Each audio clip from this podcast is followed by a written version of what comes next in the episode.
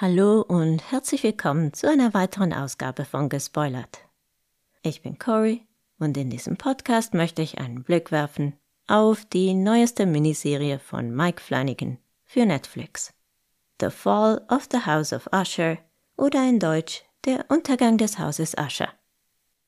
Die Serie wird am 12. Oktober auf Netflix veröffentlicht und zwar alle acht Folgen auf einmal.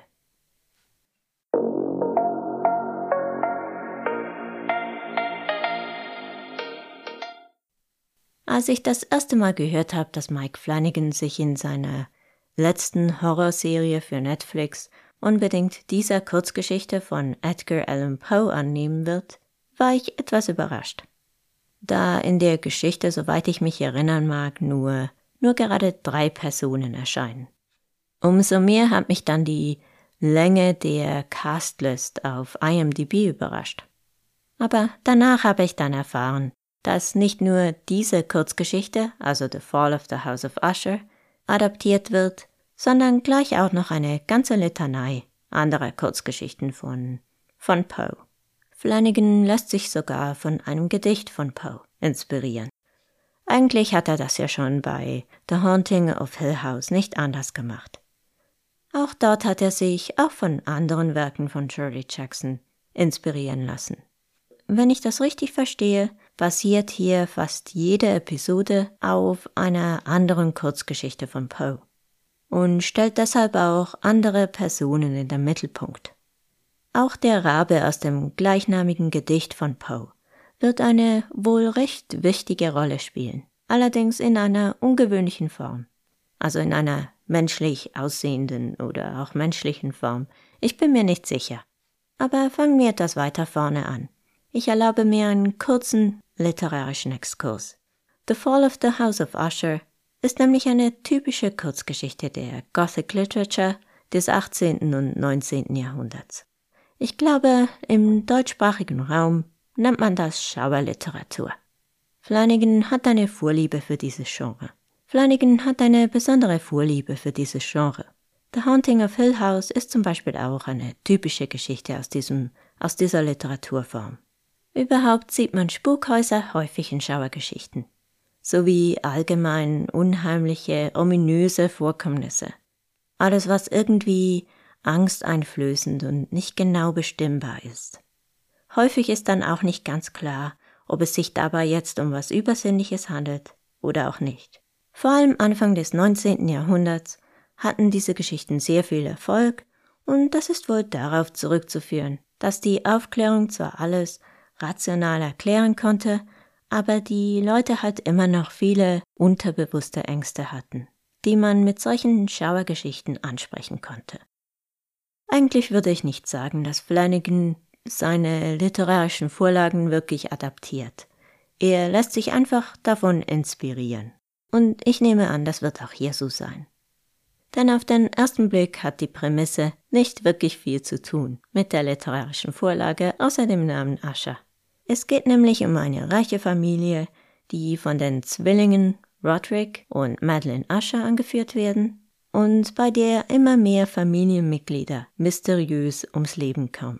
Wie gesagt, viel zu tun mit The Fall of the House of Usher hat das nicht, aber es klingt durchaus spannend.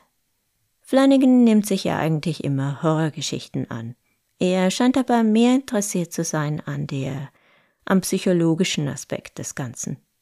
So erzählte er mittels einer Horrorgeschichte eine Geschichte zur, zu Trauerbewältigung oder über Besessenheit und Vereinnahmung. Und es ist häufig das scheinbar sichere Zuhause, das der Schauplatz ist vieler grausamer Geschehnisse. Und dadurch, dass man sich im eigenen Zuhause nicht mehr sicher fühlen kann, wird den Leuten der Boden unter den Füßen weggezogen und das führt natürlich zu einem allgemeinen Gefühl der Unsicherheit und Angst. Wie dies in der Untergang des Hauses Ascher sein wird, weiß ich natürlich nicht.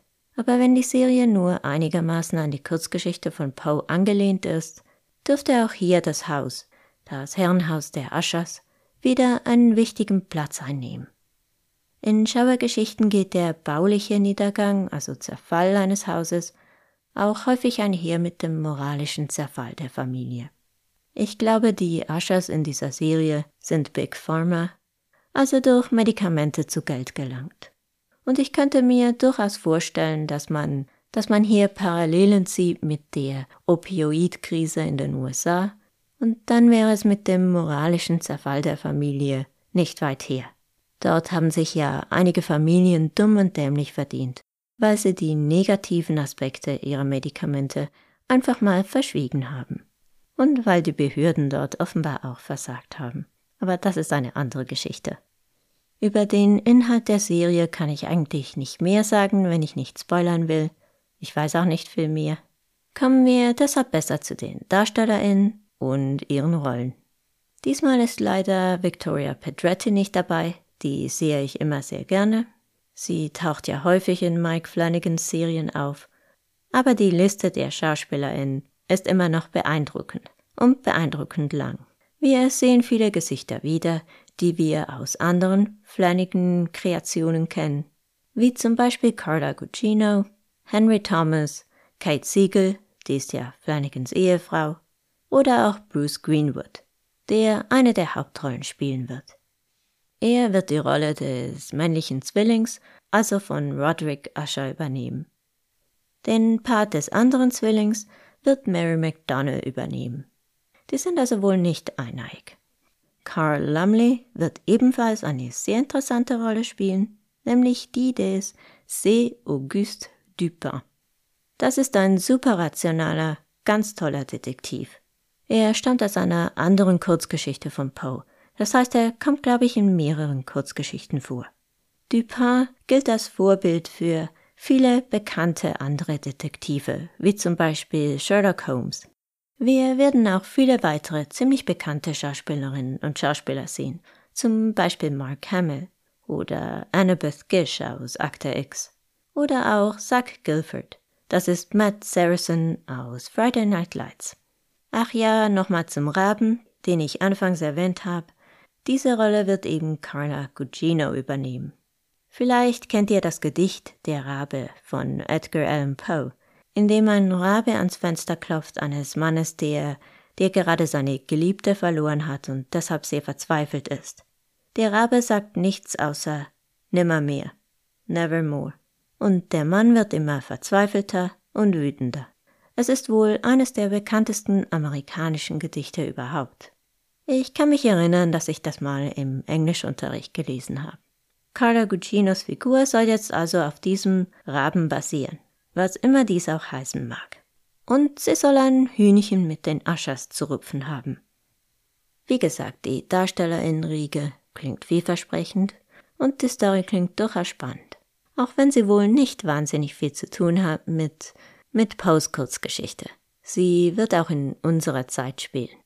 Ich verspreche mir sehr viel von dieser Serie und ich hoffe, sie wird wieder etwas mehr sein wie die ersten paar Serien, die Flanagan für Netflix produziert hat. Ich persönlich konnte nämlich mehr mit Hill House und Bly Manor anfangen als mit Midnight Mass oder, oder auch Midnight Club. Und ich glaube, das ist ein guter Moment, diesen Podcast zu beenden. Denn mehr Infos über die Serie habe ich gerade nicht. Ich möchte jedem von euch ganz herzlich danken, der sich die Zeit genommen hat, bis hierhin zuzuhören. Falls euch dieser Podcast gefällt, würde ich mich über eine positive Bewertung unheimlich freuen. Meine Mailadresse steht in den Show Notes, falls ihr mich erreichen möchtet. Und passt auf euch auf, auch wenn ihr nicht in einem zerfallenden Spukhaus wohnt. Aber dann natürlich umso mehr. Corey out.